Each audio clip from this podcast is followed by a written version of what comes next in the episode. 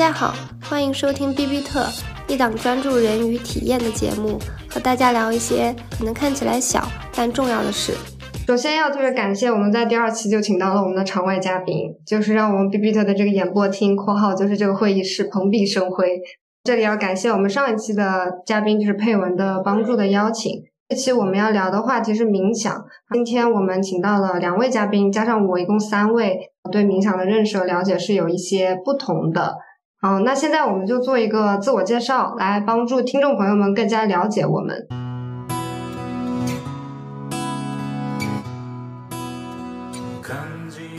大家好，我是橘子，我是今年才开始正式的接触冥想。然后我是通过一些冥想的 App 和一些书籍来对冥想进行学习。目前练习冥想是大约两个月，我大概每周会冥想四到五次这样子。如果放在选秀节目里的话，我应该是那种 F 班的练习生。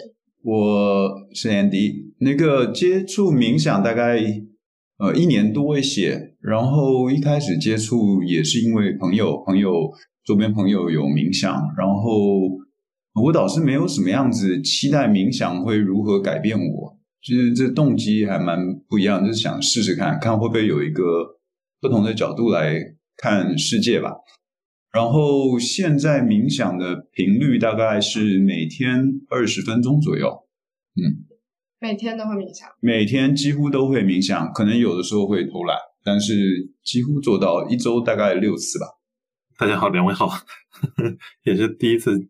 见面，然后我自己个人冥想的话，大概是从二零一七年左右开始接触的。当时的契机是通过佛教，然后是正好接触了一位法师，然后他带着我去进行一些初级的冥想的训练。然后从那个时候开始，大概每天会有半个小时吧，只不过中间有一段时间是停止过了一段时间，但是基本上每天半个小时的冥想。嗯，然后在二零一八年左右，我去香港大学学了一个佛教研究的硕士。嗯，从那个时候开始，我就决定把冥想相关的研究作为我的主要的专攻方向。嗯，也是一直持续到现在。然后今年刚刚来到日本，就是在东京大学做博士的预科，希望能在日本这边继续做冥想的专业研究。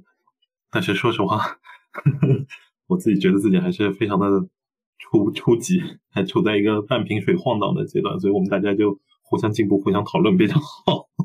我觉得大家在学习的过程当中，越学习越会觉得自己浅薄，就不用谦虚。你是我们里面最高级的啦。对，练习冥想时间最长。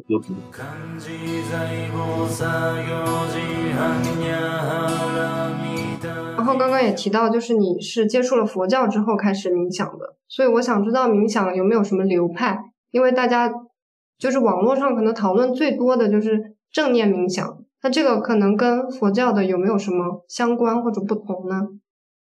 呃，是这样的，就是冥想它其实作为一个大类的话，嗯，它是非常广博的。然后所谓的佛教的冥想应该只是其中的一部分。最早的时候。呃，释迦牟尼当时在创立佛教的时候，他是把印度教的冥想方法引入到佛教内部，在佛教内部进行那个那个使用的这样的一个状态。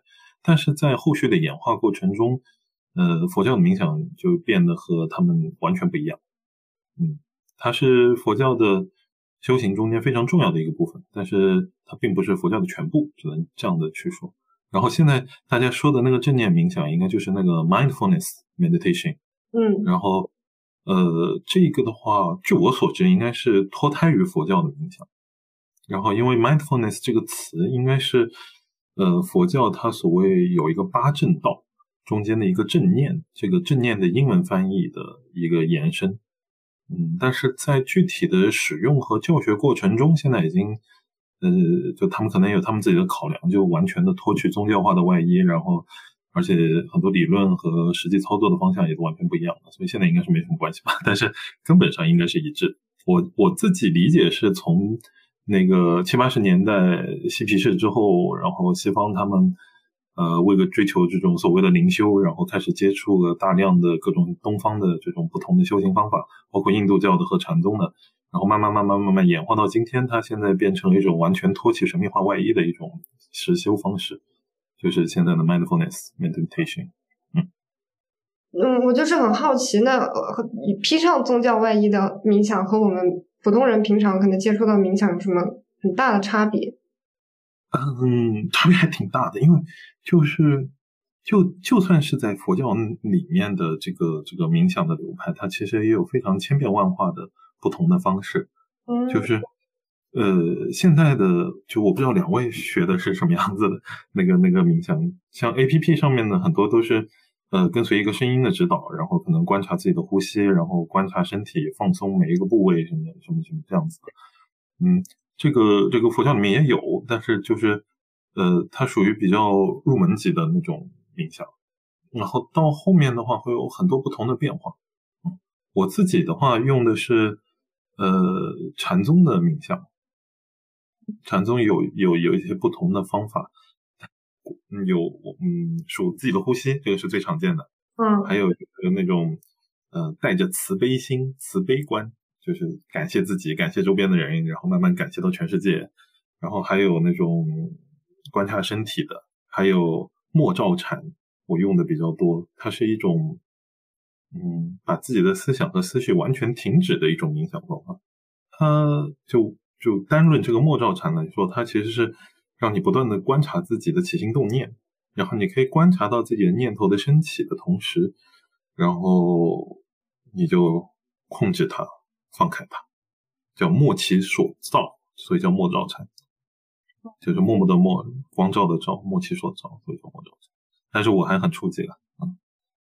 但呃，这个和那个普通的 mindfulness 其实有一些类似的地方。我自己了解下来，就是，然后南传那边大家现在成体系的比较多的一个是，呃，那个内观中心，我不知道你们有没有听说过？对，在香港和日本还有很多海外都有他们自己的中心，然后去了之后要进行一个七天的那个不语的那个禅修。安迪有什么用的是什么冥想方式？呃，其实这一年来一年多啊，我试了很多，就从一开始的数息，就是呃数自己的呼吸，到后来可能关系多一点，就是观察自己的呼吸。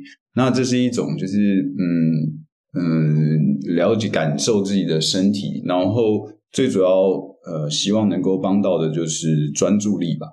嗯，然后这是一种，然后。呃，还有两种，我个人觉得挺矛盾的。呃，一种是刚刚那个王浩有提到，就是那种慈呃慈悲心的那种，就是呃想象一个人，然后可能是你身边的人，然后你要对他说些什么，然后呃希望他怎么样子，然后没有任何的事故，这这这一种，那这种对我来讲比比较难。然后这种一直做下去的感受，应该是说你会。变得更，呃，更有 empathy，就是你更能够投射你自己，对，更更有同同同理心吧，应该这么说。然后另外一种又是你希望能够跟这个社会更，呃，或或跟这个世界更更分离。所以这两种就对我来讲，一直一一一一直是有一点矛盾。就是另外一种是我希望做到，呃，任何事情的发生在我的心中不会有太大的涟漪。对吧？就不不不不会，就是不会让情绪左右我。但那这种慈慈悲的，就感觉是我要投射我自己在其他人身上啊。所以这两种一直一一直对我来讲是比较比比比较困难的。所以我最最常做的还是呃，可能是专注力、专注呼吸，然后专注呃看到的东西、听到的东西，嗯，这一类的。你刚刚说的就是。这个世界离你更远，那个是什么方法？嗯，念头为什么会出了出现，又为什么而消失？然后呃，这这这后面就越来越越来越悬了。就是呃，到到到后面为什么会有感知？为什么会有感觉？为什么会有我？对对对，到到最后为什么会有我？这是这件事情，就很厉害。一年多就是。能有很这样很具体的表述，就非常厉害。也没有，我就是喜欢尝试各式各样不同的。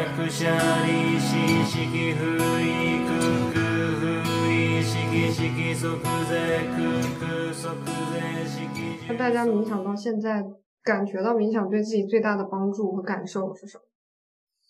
就是我自己的感觉啊，就是嗯，就是就像前面安迪说的一样，它可以增加专注力。还有，因为我自己练习的是莫照禅，嗯，其实听起来跟您刚刚讲的那个第二个有点像，嗯，它其实是会让你观察自己的起心动念，然后在这个念头升起之后，如何去体会它、消化它、了解它，然后把它放开那样的一个状态。那么在冥想中间深度的练习过了之后，有个很显著的感觉，就是自己平时更加不会被情绪操纵。嗯。就是对情绪的控制能力增加很多，这我还挺开心的。说实话，这是很大很重要的一个方法。对，那你是在冥想了多长时间有这个效果？其实我认真的开始做面莫照禅的练习了之后，大概一个多月、两个月就有很明显的效果。哦，但是我相信这个只是很初步的效果。嗯，然后那个一开始的时候，不同的方法之间的那个矛盾是。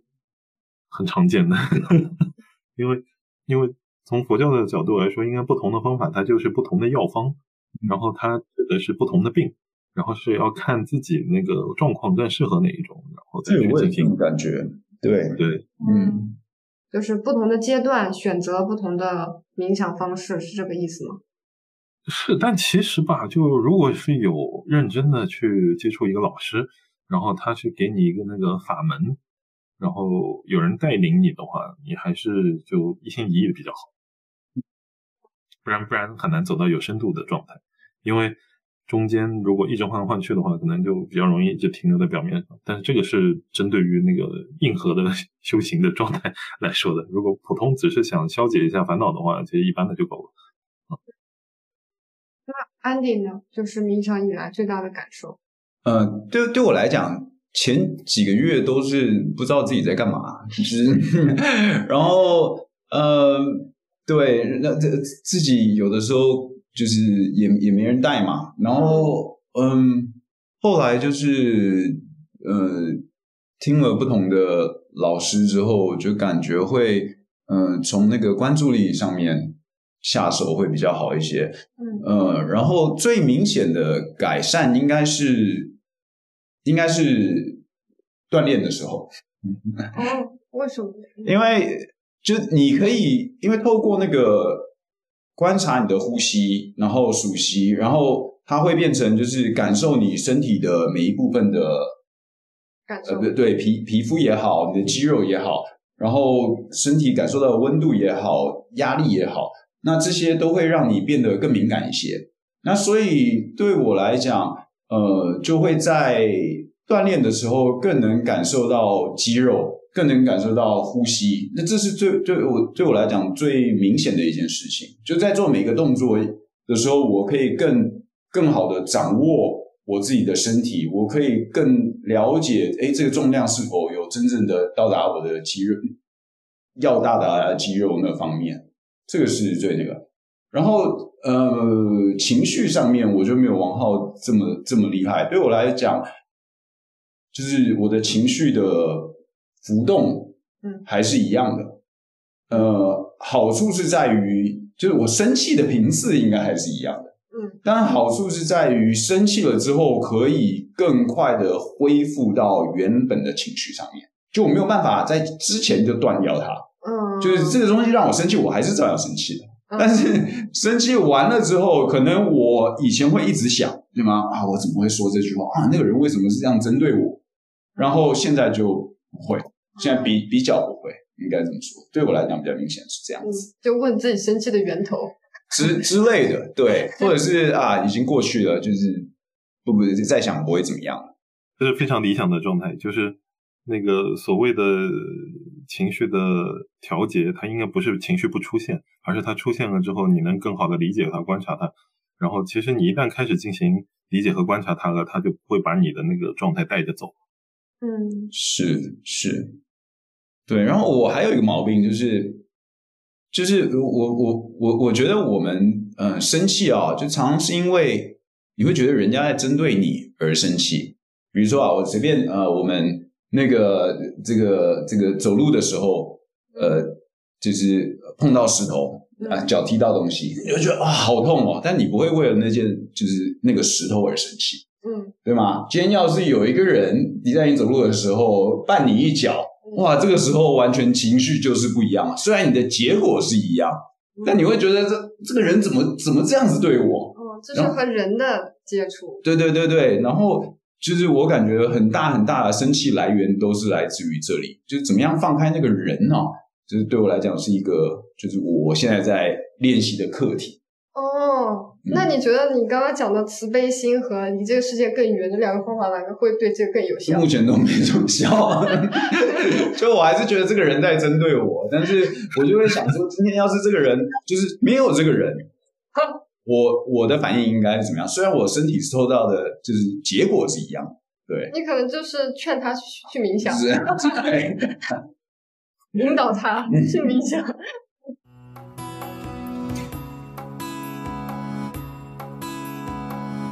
那我我有点想知道，大家在最开始就是去冥想的时候的这个契机，或者说这个念头是什么？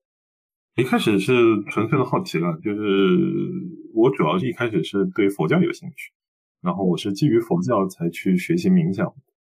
啊，对，就是就是当时其实是跟陈佩文一起了，认识了一个那个呃杭州那边的一位法师，因为一个机缘，然后那个时候他说，哎，你们俩要不是这试着打坐，然后我们就去跟他一起打坐。哇，其实就是这尝试了一次冥想。对，然后，然后我后面就他正好那时候在教课，所以我也就机缘巧合的后面每周一次会去杭州去跟他学一部那个天台宗的经典，叫做《小指观六妙门》，他那个是一个系统的打坐的方法。然后，其实我当时只是想多学一点佛教的东西，只是正好学的是这个打坐的方法的东西，嗯，然后 然后就基于这个就不断持续下来。哦，所以打坐和冥想是它是相似的吗？它这就是一个东西了。你打坐坐在那儿，你干什么呢？那肯定就是 就是冥想嘛，哦，哦，这样这。不一样。对，Andy 呢？我是因为我接触到就就是我小时候的朋友，然后他接触了，他就是一直以来都有冥想的这个习惯，然后他就一直叫我做，那我是一直没有没有被他说服，对，然后就是啊，有一天也不知道怎么搞，就是觉得嗯，我倒是没有说期待冥想可以带给我什么东西，或者我遇到什么样的困难而冥想，我也是纯粹就是好奇这件事情为什么越来越多人在做，嗯，然后我就我就开始了。然后我那个朋友他就是他他不大他没有什么情绪起伏的，然后所以你也对就是很好奇。对，然后他有一对，然后他讲的话也都就是莫名其妙，我就我就想说他是不是有另外一双眼睛在看世界？然后我就对我就开始就冥想，然后希望可以就多一个角度看世界。就是我们太太常从就是从小到大你受到的教育或呃感知到的东西，就是都是都是这样子。不知道有没有另外一条路切切进来看人、看世界、感受一切？嗯，当时的想法是这样子。我是我是在看一本书叫《沉浮实验》的时候，然后这本书它其实本身不是讲冥想的，但是里面那个作者呢，他从年轻的时候就有很长时间冥想的练习吧，他就说冥想的感觉特别好，他会就是凌晨起来，然后冥想三四个小时。然后他的这个描述就让我特别好奇，我就想这是什么好东西，就是让你一天愿意花这么长时间，就是做这件事情。他就是描述了他冥想的感受，就是类似于有能量啊，就是能感受到能量什么的，在自己的周周身。然后我就对他，因为这本书它本身的内容写的是比较理性客观的，但他的这个对冥想的描述让我觉得非常悬，所以我就开始去接触。但目前我还是没有感受到任何能量在身边的这种感觉。呃，能量的话，就是一般来讲就就是道教或者是印度教的 那一支的冥想流派会多一些。哦，所以真的会有人感受到这种。呃，我是听说过有很多人可以感受到。但是佛教它基本上不会提这个事情，就是它不会提那个气感啊、能量啊、引导啊这些词，你一般是看不到的啊，这个是最大的区别。所以大家在冥想过程当中会有过这种感觉吗？或者有什么样的感觉？大概看了一下印度教，它什么七个颜色的查克拉，查克拉，哦对对脉轮 对，是是就是火影忍者那个查克拉。但我就是永远都感受不到，我试了一下，就是什么什么红色、黄色什么的，我真是我没办法，我自己进入不了那个状态，所以我就停止了。所以你我没有感到，那我没有感受到。对，从佛教的角度来说，这些都是幻境了。但是这个是佛教方向的看法，就是不能执着于这个东西。哦，哎我有个问题想问王浩，就是上次那个我们不是就讲到那个呃禅乐是吗？你说沉迷于禅乐中间，你可以介绍一下这个概念吗？就是说你就是把它冥想已经当成了一个玩乐的东西是吧？就是其实冥想到一定程度是能感觉到非常强烈的快乐，就是它会有一定程度上的快乐，然后同时有一些人他比较敏感的话，还能看到很多东西，包括身体上会有一些感觉，就比如常见的会有那种呃轻松感、痒，然后也包括甚至是快感、重量、轻盈、漂浮，然后还能看到各种光，然后或者图像，甚至很具体的某一些东西，然后。还还会产生那种脑内非常强烈的那种新快感，这个都是挺常见的，在就是进行一段时间的冥想训练之后。但是在佛教的状态里面呢，它倾向于这种东西都并不是你所需要追寻的真正意义上是有深度的冥想的目标。他认为，如果你是追求这种快感去进行冥想的话，就是会容易走歪，而且就对，就走火入魔。就佛教有的走火入魔，其实是非常具体的一些行为，就是不是我们小时候看那个金庸那种走火入魔，什么运功岔气，然后突然就自己爆体而亡，不是？他指的走火入魔更加像是心理疾病，嗯就是呃，用一个简单点的词，就是钻牛角尖，就是你会因为在冥想中间，因为你那个精神已经到达了非常细微的一些程度呢，所以你这个时候人会变得非常敏感。如果在这种时候你去坚信某一个概念或者执着于某一个概念呢，这种概念在你的思考模式里面就会被更加强烈的放大。所以就是这个就是上次提到的那个禅乐带来的危害。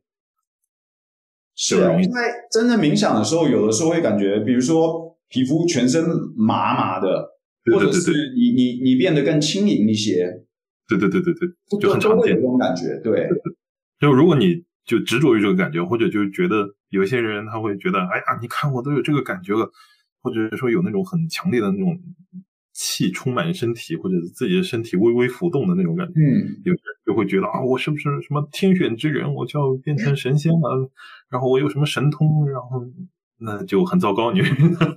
哦，但 发生这种状态的时候，我们应该怎么理解他，或怎么面对他？就就不要理他就行，不要理他，对，就就正常。赶快停止。不然就走火入魔。也也也不用这样把它当成一个很可怕的事情，但是正常现象就不要去执着于它就行。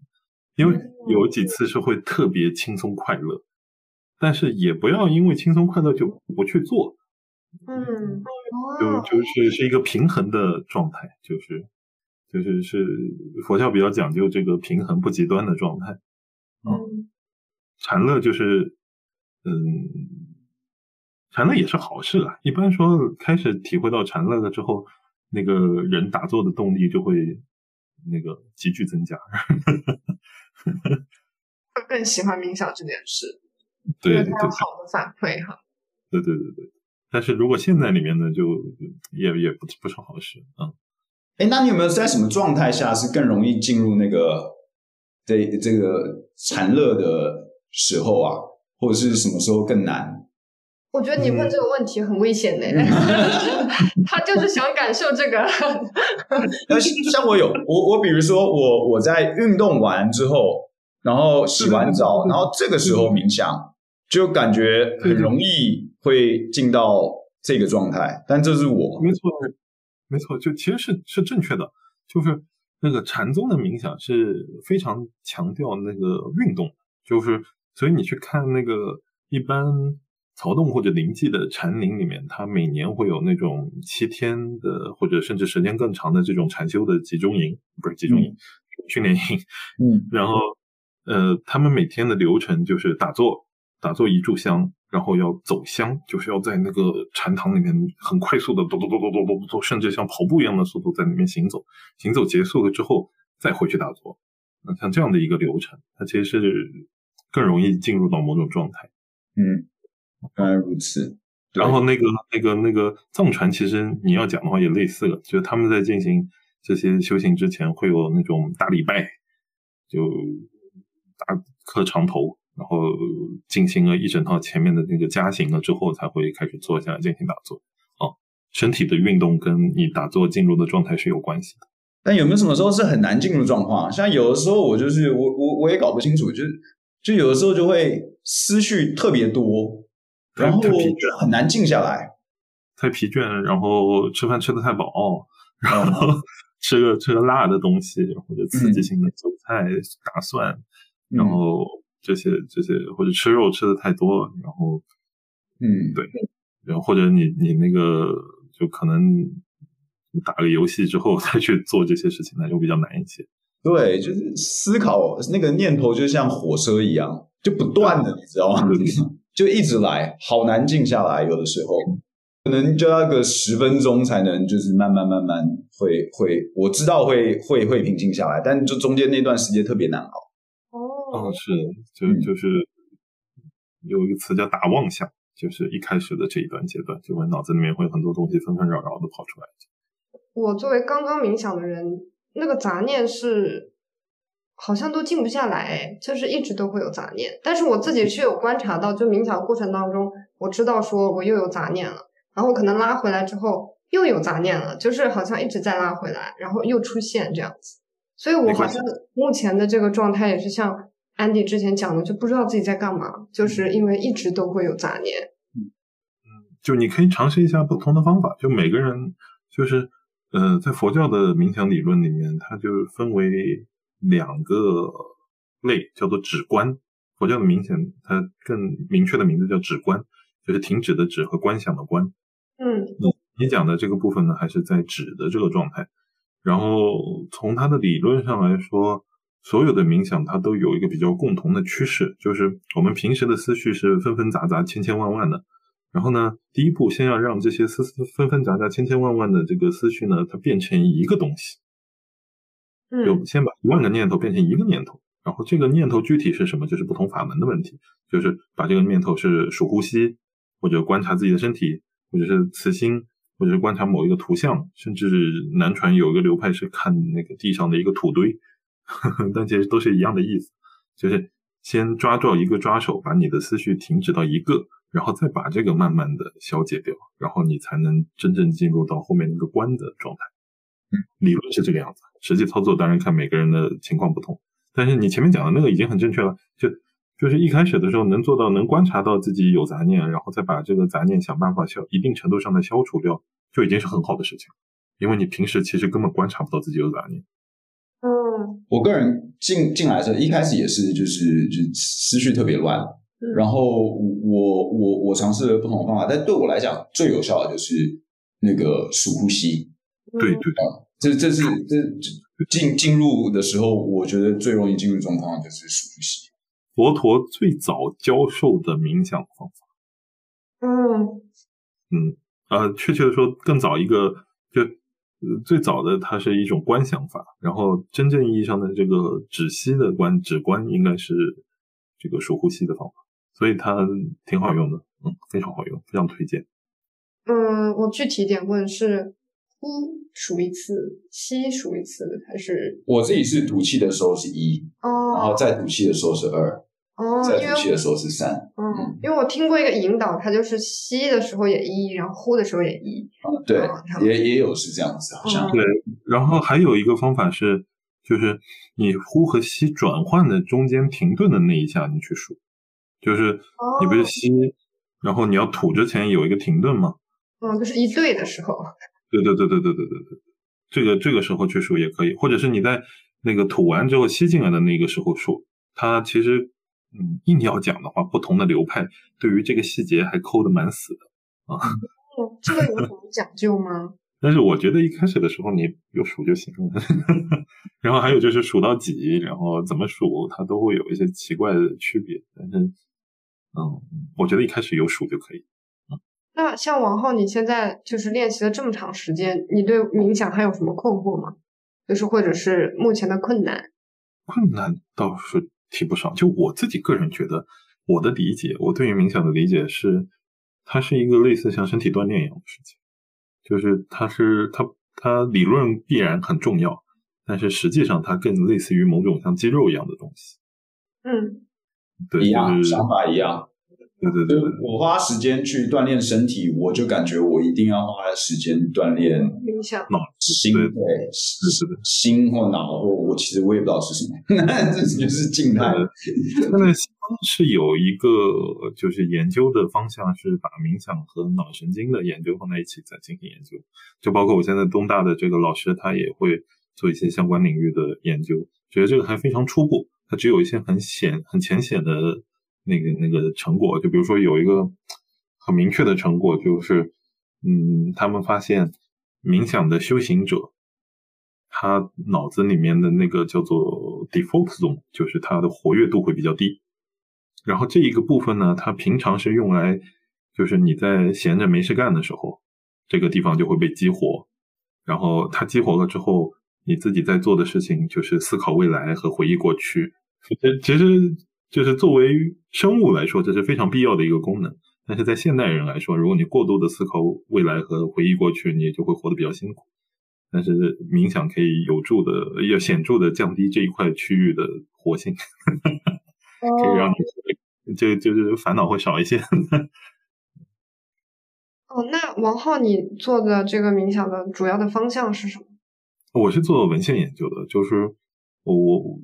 就是前面也提到了，就是我自己觉得，首先冥想是一个类似像体育锻炼一样的事情，还有呢，就是它其实是一种治疗，它是一种药。嗯，然后我也很想，我其实是非常希望了解到，就是佛教它最原始的那些不同的流派，它不同的方法里面，对于不同人的那个治疗方式和使用方式是什么样子的。所以我希望就是把这个领域的研究做得好一些，但这一方面的研究其实现在。并没有特别的细节，还在拓展中。希望你研究出来了，可以分享给我们。我我加油。但但是我自己是觉得很有趣。嗯嗯。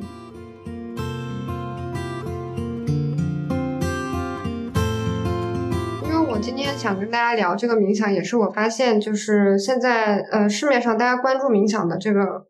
人越来越多了，就是出现了很多这种 app 呀，或者是呃这种机构。然后我在上海也看到出现了很多这种冥想空间，就是让大家可以进去，就是就是这个购物啊，或者是什么工作之余可以坐下来冥想。所以冥想在未来这种社会实践有一些自己的看法。现在很很很重要的一个研究方向就是未来冥想会变成什么样？我是希望它越来越规范化，然后。所有细节的地方都能研究的清楚一点，然后自己个人虽然很赞成去宗教化这件事情，嗯，但是，呃，因为我还是接触的佛教多，佛教的东西比较多，然后我觉得佛教的教法也非常好，所以其实我并不是我在赞成去教 宗教化的同时，我不是很赞成就是把冥想独立于就是某一个系统化的教学体系之外，把它当成一个完全的技术在做。虽然它其实就是一个技术，但是如果只是当成技术的话，它其实挺危险。那我其实我相信，就是嗯，会越来越多人感觉我周边就越来越多人开始呃尝试的吧。然后嗯，从六七十年代，嗯，西方就是把冥想跟这种嬉皮嗯串联在一起，到八九零年代的零年代，甚至最近越来越多的这种。科学，嗯，呃，跟冥想划划等号，然后越来越多这样的研究，那我觉得感觉上就就就是看我身边的人，也是越来越多人在试着尝试这件事情。那多少人真正能够坚持下来，可能就跟你锻炼身体一样。嗯嗯，但尝试，我相信是会有会有越来越多人尝试的。哦，我也觉得，我也觉得冥想好像越来越变成一件就像健身一样的事情。就在之前，大家可能也不会那么注重健身，去健身房啊、上课啊，但是现在好像大家健身已经变成大现代人的一个常态。我觉得好像之后的话，冥想或许也会像健身一样变成一个常态。是的，我觉得挺好的，好像在硅谷已经是这样了，我我不知道。看来就是冥想对工作有非常大的帮助。我不确定哎，我相信应该还是会有不好不少好处。还是你在我们公司开一个课，我们看看大家都冥想之后会不会会不会好？大家可以可以介绍几个法师给你们，我现在也没有这个自信跟骄傲。大家有什么关于冥想的书或者是课程、纪录片都可以，任何形式的东西可以，就是帮助嗯对冥想感兴趣的人入门或者是学习嘛。嗯，我我比较推荐呃，就是呃，因为我自己接触的都是佛教的冥想，所以我推荐的都是这方面的。嗯，圣严法师，台湾那个法鼓山的那个那个圣严法师，他写过几本关于冥想的书，其实我自己看了之后，其实都是非常适合初学者去进行入门学习。嗯，它是不会那么晦涩是吗？它不晦涩，而且也有一定的理论介绍，然后呃，实际操作的时候也有一种手把手的感觉，而且因为他是一个循循善诱的一个很好的老师，所以他写的东西还是非常有教育意义的。就是就是还有那个，如果是组织学习的话，那个内观禅修的那个那个那个那些活动，其实是可以去参加一下的。如果有机会，可以去香港或者周边哦。好像中国也有它的据点，但是我自己没有接触过。嗯，据说南禅寺可以参加一些固定的冥想的 seminar，但是我自己还没有去过。大家可以网上找一找，应该是有相应的途径。就是王浩还是比较推荐大家往更加规范的去学习，对吧？就是啊，是最好能有一个嗯好的老师，嗯就可以解决大量的问题。嗯，因为每个人的情况不一样，你只看书的话，他你自己的一些细节的问题，可能没有人能帮你解决。那王浩讲的是比较就是实实际执行这件事情。那我我推荐一个书叫《新情商》，那它它英文名字叫 Ultra Traits，它背后是在讲冥想后面的科学还有实验。那有连接不同的论文，然后它也会教你评判论文的好坏。我感觉这个书还不错，而且它中间也探讨了就是不同冥想对于呃人产生的效果，然后对照组应该如何呃如何评判到底是好的还是不好的研究。那前面也有讲到一些就是冥想的历史，然后一直到冥想的发展。那我我个人觉得还还不错，呃，比较针对为什么冥想这件事情而做了一些探讨。嗯，那我还非常推荐一本那个《洞见》，就这本哦，对，书其实我知道，佩文最近才借给我读，我还没读完。也是我推荐给他们的。对他也是讲这个冥想的背后的这种科学。是是的，虽然嗯，就是佛教内部他很反对这种用科学解释佛教的这个趋向，嗯，但是我觉得其实是一个可以让更多的人接触和了解呃冥想还有佛教思想的一个好办法。所以那本书写的很好，我我觉得那个那个学者真的很厉害。嗯嗯，那我也推荐两本书，但这两本书不是直接介绍冥想的，就是麦克 A 辛格的《沉浮实验》和《清醒的活》。他，我是觉得他虽然没有介绍冥想这件事，但是他传递的这种信息和冥想的功能很像，就是他一直教导大家，就是建议大家尝试去接受生命的主导，就是放下自己的好恶，拓展自己接受的边界。我是看了这两本书之后，感觉就是会对你自己嗯的情绪啊，或者是呃你自己的内心有一个新的思考。就是至少在我的冥想之路上，又帮助我更加接受，或者说更加愿意去探索冥想这件事情。哎，王浩，我有个问题哎，你冥想的时候都是坐着闭着眼睛吗？因为我看有些人就是有的张着眼睛的，有的走路的，有的就是各式各样不同的方式。就是走路的我也试过，张着眼睛的我也试过，就是还是一样，就是每个方法看个人适合不一样。我自己还是比较喜欢那个半闭着眼睛，然后无心朝上的那个那个姿势。嗯，就是就是你去看那个庙里面那个五百罗汉，嗯。有一个说法就是，罗汉的不同的姿势其实都是可以冥想。